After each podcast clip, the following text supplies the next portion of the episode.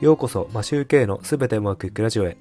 この番組は家事育児を頑張るワーパパのために昨日よりも少し成長して人生がすべてうまくいくというテーマでお送りしています。皆さんいかがお過ごしでしょうか？マシューケイです。今日は昨日の自分との戦いというお話をしたいと思います。最近毎朝ランニングをしているんですがいつも Apple Watch で計測しているのでルートやタイム、消費カロリーなどを記録しています。毎日走っていると、やはり少しずつでも鍛えられているようなので、昨日のタイムを気にしたりします。一人で走っているので、誰とタイムを競っているわけでもなく、戦っているのは昨日の自分とです。僕が育った時代は昭和なので、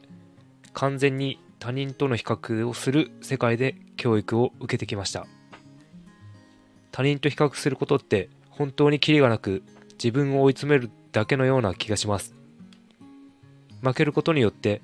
自己否定をして自分を嫌いになるので良いことはありません。もちろん他人と比較して伸びる人もいるというのは事実かもしれませんが辛いものであることは変わりないと思います。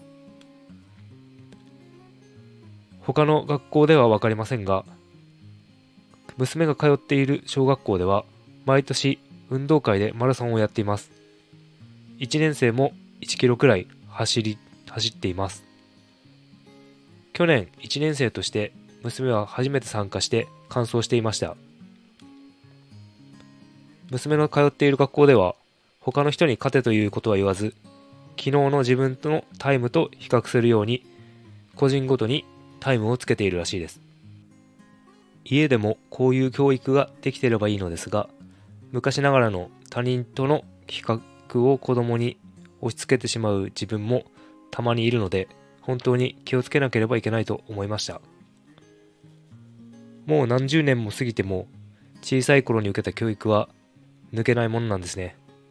僕も自分との戦いに思考をシフトして昨日の自分と戦いたいと思います。こういった話をしていて、何、何かの番組でイチローさんも